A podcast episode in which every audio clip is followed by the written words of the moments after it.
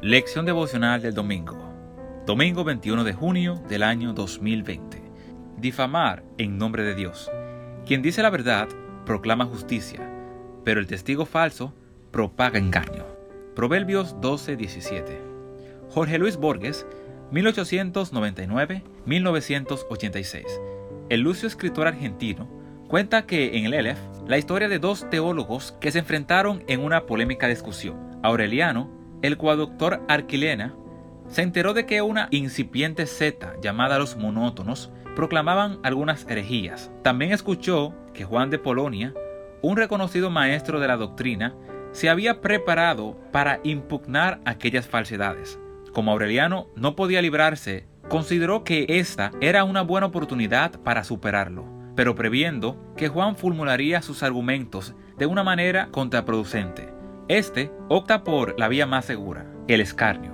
Y así comenzó el virulento debate entre dos pretendidos siervos de Dios que dedicaron demasiado tiempo a defenderse en una batalla que tenía muy poco de espiritualidad. En un momento, Aureliano logró tejer una telaraña hasta que atrapó a su oponente. Juan de Polonia fue acusado de herejía. Incluso se le acusó de haber inspirado a algunos predicadores que fascinaron a un herrero a tal punto que éste llegó a sacrificar a su propio hijo. Al poco tiempo, Juan Polonia murió en su hoguera ante el beneplacio de Aureliano. Tiempo después, un rayo cayó muy cerca de la choza donde dormía y murió calcinado al igual que Juan. La mentira no respeta ningún ámbito en la vida humana, ni siquiera aquel que algunas personas entienden como discusiones teológicas. Muchas veces se confunde la búsqueda de la verdad con defender percepciones personales. En este momento ya no se trata de descubrir lo que quiere decir Dios, a quien cada uno invoca en medio de una animadversión hacia su rival, sino que aplastar a su oponente y esforzarse porque éste revele su opinión. Entonces, cuando se ha agotado los argumentos, aparecen los insultos, las declaraciones, y las calumnias en medio de aquellos debates. En realidad, se trata de un espectáculo de lo más bochornoso que produce alegría entre todos los demonios.